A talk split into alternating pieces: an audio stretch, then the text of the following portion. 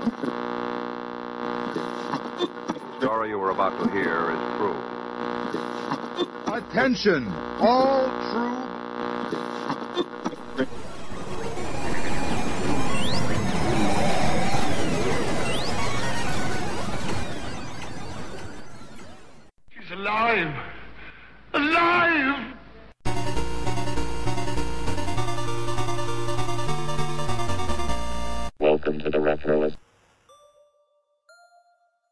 As I have mentioned on the show before, I am a big fan of the Saturday morning cartoon block of programming.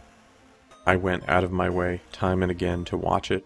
I didn't have many friends who shared my passion for it, but I did have a pal who appreciated the shows as much as I did, although his taste in shows were a little different than mine. When the Smurfs premiered, I was all over them, and I loved the Smurfs. I collected the figures, I tried to record the show when we had a VCR. I was unabashedly Smurf happy. This friend of mine, who was also into Saturday morning cartoons, took a while to come around to the Smurfs, and I think he felt like he missed the train on that. And when the Snorks came around, he decided he was going to go hog wild for these little guys. And he was so sure because of my love of the Smurfs that I would get into the Snorks just as much. Maybe even more so because they were new. I'm not sure if it was his enthusiasm for the show or the fact that I just was dedicated to the Smurfs, but I did not come around to the Snorks at all when they first premiered. No matter how much he tried to get me to watch them, no matter how many of his toys he showed me, nothing could sway me from my love of Smurfs to love of Snorks. The thing is, I think it hurt his feelings. He had sat through all my Smurf love when he obviously didn't love the Smurfs, and now that he loved the Snorks and I wasn't on board, it was causing him some amount of discomfort, which as a kid I wasn't as sensitive to as I should have been. Years later, when these Snorks were in reruns, I would rediscover them and come to enjoy them on their own terms. So I guess this story isn't really a story, but I wanted to use it as an apology for my snork loving friend. I wish that I could have shared your passion at the time, but if you are listening, you'll be happy to know that eventually I did come around. They never occupied the same space in my heart that the Smurfs occupied, but I found there was a little room to let a couple of snorks in. On today's show, we're going to talk about the snorks. We'll talk about the people behind it. We'll talk about what is a snork, where they're from, how they live. We'll talk about the people who voiced the snorks, some of the more popular snorks. We'll talk about the various seasons of the snorks, snork merchandise, and where you can find the snorks today. We have a snorky and info packed episode ahead of us, so without further ado, let's start the show.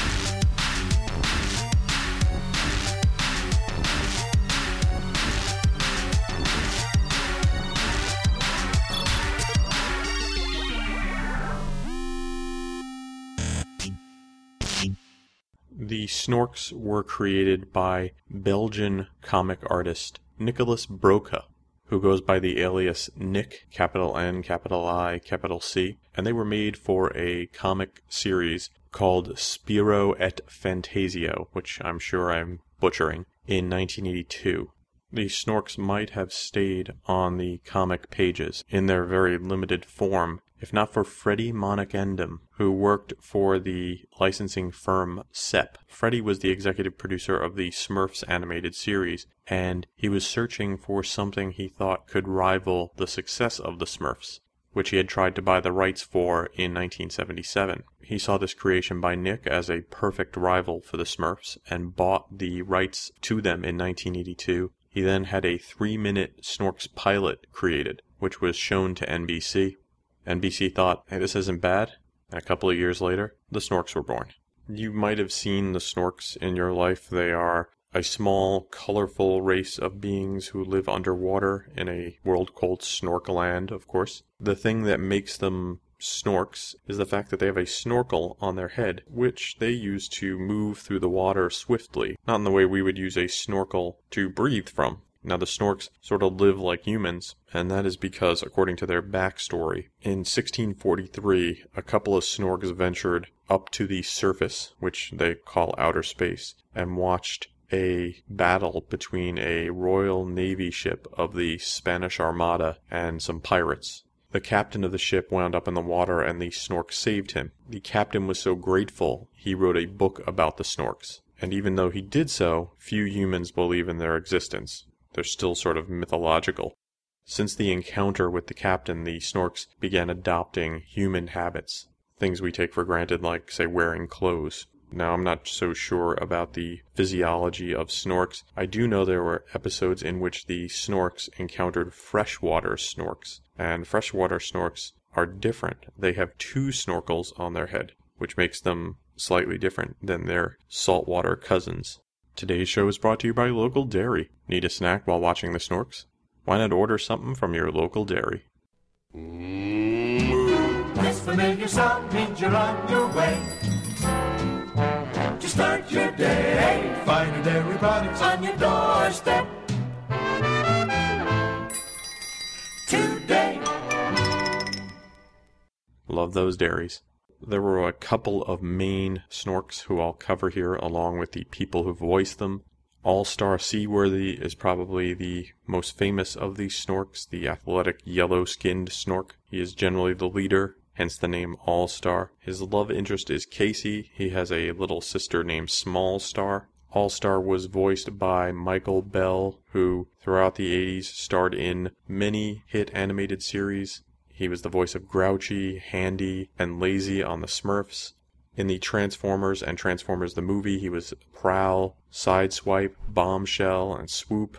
On G.I. Joe, he voiced Duke, Blowtorch, Xamot, and many others. He also did some work on Star Trek The Next Generation. He was in Encounter at Farpoint as the Bandi administrator Groppler Zorn, and he was in Deep Space Nine in the episode Homecoming as a Bajoran. Casey Kelp was voiced by BJ Ward. Casey is the love interest of All Star. She's a light pink snork with red hair. She is the female equivalent of All Star and the perfect match for him. Billie Jean Ward has worked a lot, but those of you who grew up in the 80s might know her best for her voice work in G.I. Joe as Scarlett and as Betty Ross in the 1982 Incredible Hulk animated series. Wellington Wetworth Jr. was voiced by Barry Gordon. He's an orange skin snork with blue hair, kind of a jerky, snobby type. In a very small sense, he was the villain for much of the first two seasons. Even though he starts trouble in many episodes, by the end he usually learns some sort of lesson. Once we get up to season 3 and a more major villain is established, he becomes a more integral part of All Stars gang. Barry Gordon is a voice actor, was also the head of the Screen Actors Guild from 1988 to 1995, did voices in a tremendous amount of shows, maybe most famous for providing the voice for Donatello and Bebop in Teenage Mutant Ninja Turtles. He also provided the voice for the Quik Bunny in the Nestle's Quik commercials. If you're a Star Trek fan, Gordon also appeared in Deep Space Nine and Voyager.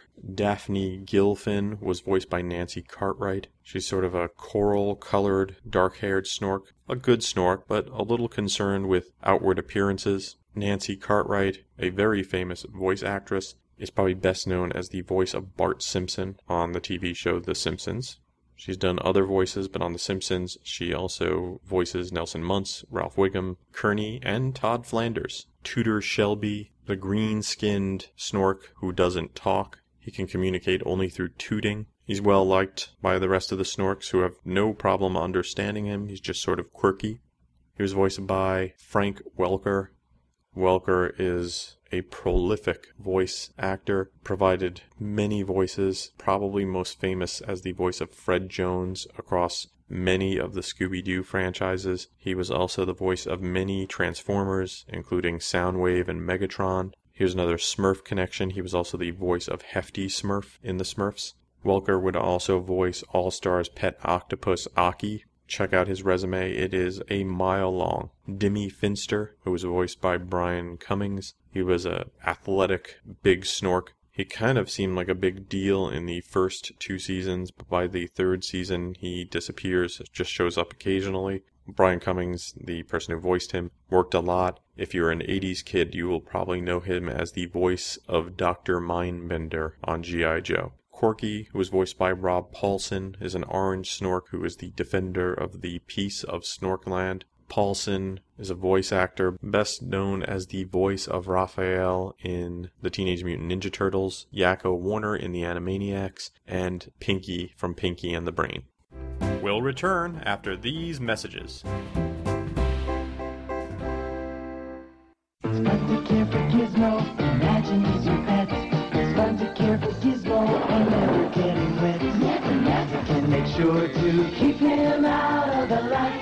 Never, never feed him after midnight. Never, never. It's fun to care for Gizmo. He's a lovable pet. I'll take care of you, Gizmo. He's a lovable Snorks. You'll flip over the funny antics of these lovable, laughable little undersea creatures.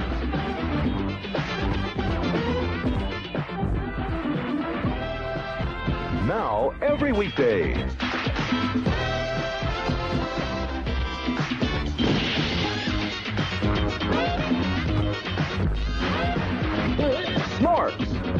Weekday mornings at 6 on Independent Baltimore 54. And now, back to our show.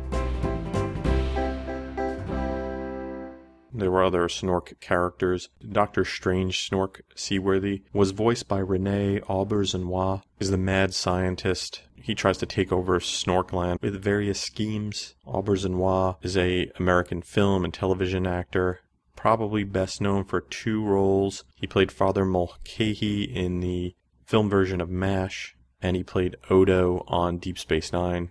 But those are just two roles in a very large body of work, including shows like Benson, Boston Legal, and movies like The Little Mermaid. Doctor Strange Snork's sidekick was named Phineas, who had vocal effects provided by Frank Welker. Phineas is an orange catfish. In season 3, the main villain became Bigweed, he is a magical seaweed like creature, but will take on the form of snorks or other sea life to enact his plans. He is also voiced by Michael Bell. His sidekick is Lil Seaweed, who was voiced by BJ Ward. Lil Seaweed seems to be of the same species as Bigweed, but with a little less power. Another threat to the Snorks is the great Snork Nork, who is the vampire of the Snork world. Unlike the other Snorks, his Snork is on the front of his face and turning downward. He obviously is a vampire because he sleeps upside down, which makes a lot of sense underwater. He has fangs and avoids all light. Now, with a little bit more about one of these talented people, is Vic Sage with another Why Should I Know This Person?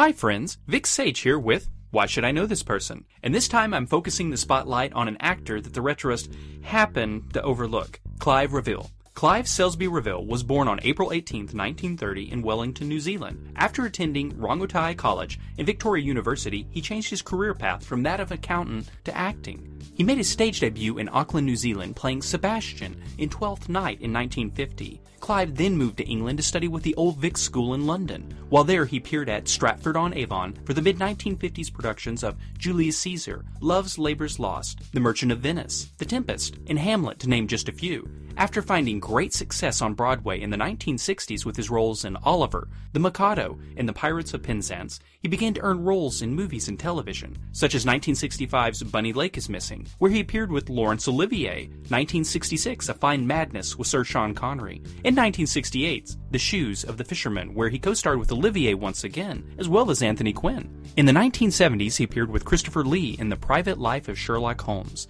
He starred in The Legend of Hell House. He appeared in The Little Prince, Galileo, where he appeared with Topol and Sir John Gielgud, and Walt Disney's One of Our Dinosaurs is Missing. It was in 1980 that Clive landed one of his biggest mainstream roles when he was cast as the voice of the Emperor in Star Wars The Empire Strikes Back. We have a new enemy. Luke Skywalker. Yes, my master. He could destroy us. He's just a boy.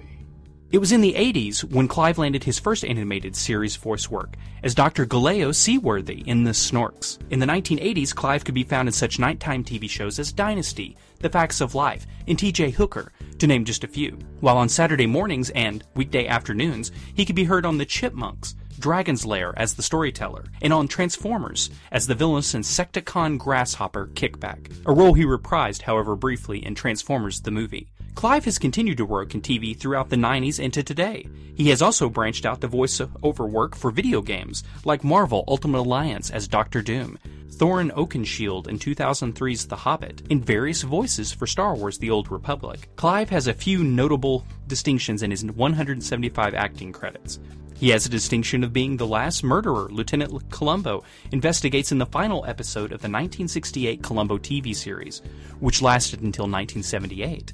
He has also appeared in four different unrelated productions about Robin Hood 1955's The Adventures of Robin Hood, 1987's Star Trek The Next Generation episode entitled Cupid, in 1991's Robin Hood Men in Tights, and just recently in 2012 with Tom and Jerry, Robin Hood and his Merry Mouse. This has been Vic Sage with Why Should I Know This Person? Signing off until next time.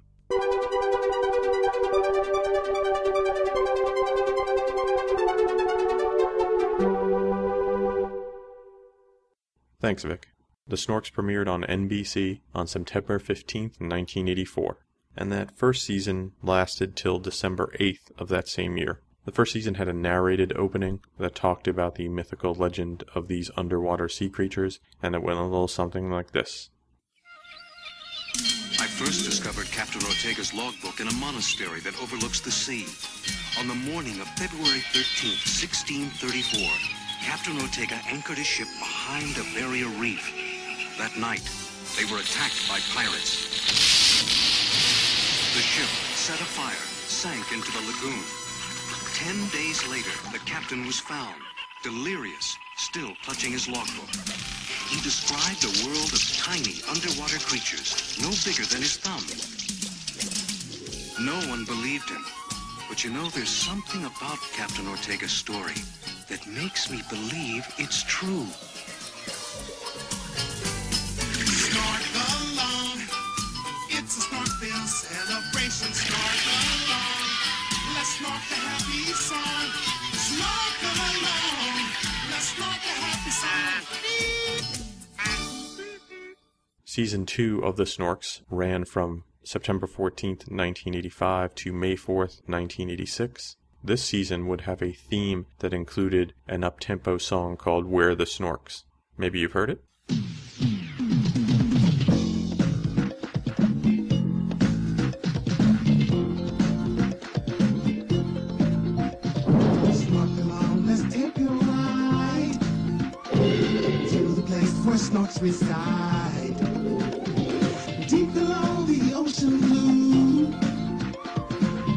Come true for me and you. We're the snorks. We're the snorks. We're the snorks. We're gonna have lots of fun. Snorking everywhere. Deep below the ocean blue. Dreams come true for me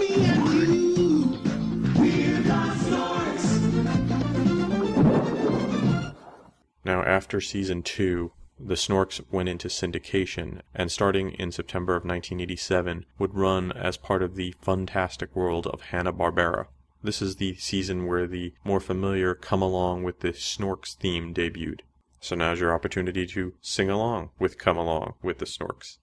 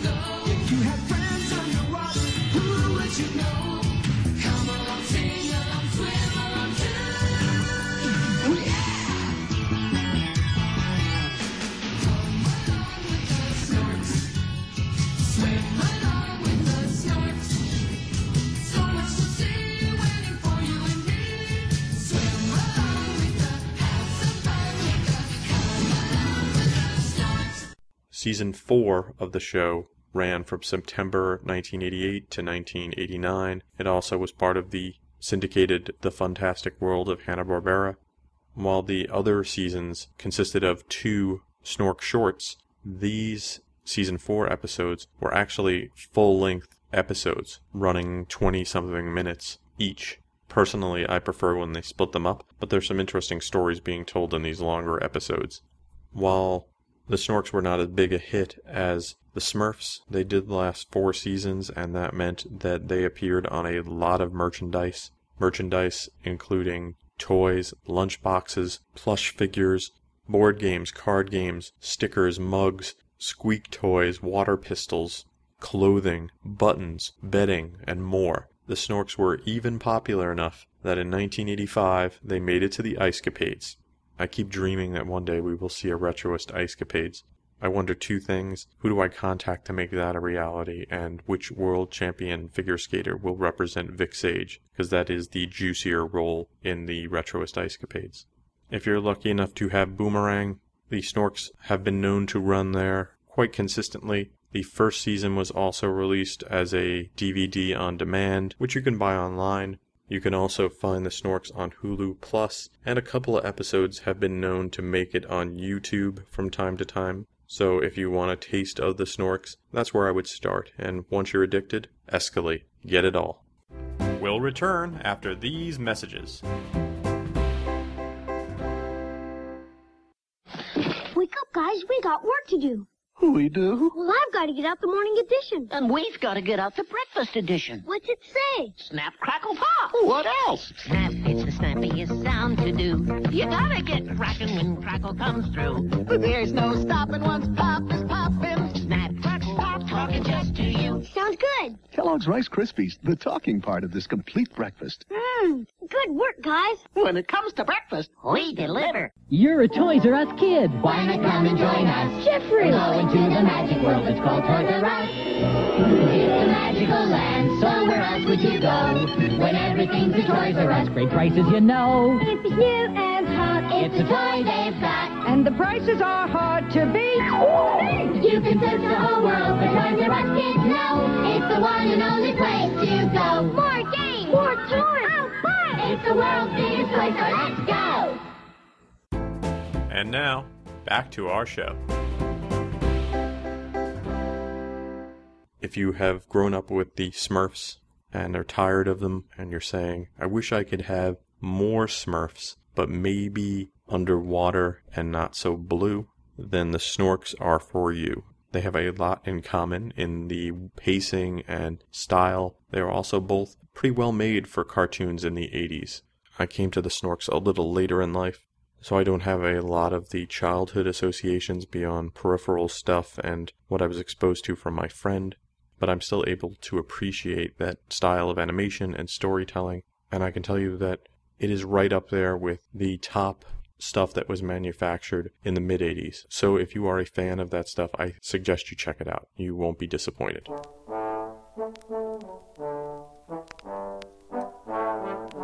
What's in the ocean? What's in the ocean?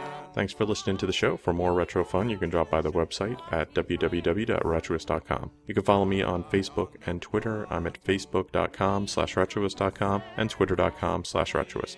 Thanks to Vic Sage for another Why Should I Know This Person? If you have feedback for Vic, you can email him at vicsage at retroist.com. Thanks for listening to the show, and I hope you have a great weekend. Small fish and large fish moving restlessly. Herring for breakfast. Flounder for dinner, sardine and tuna for the cannery.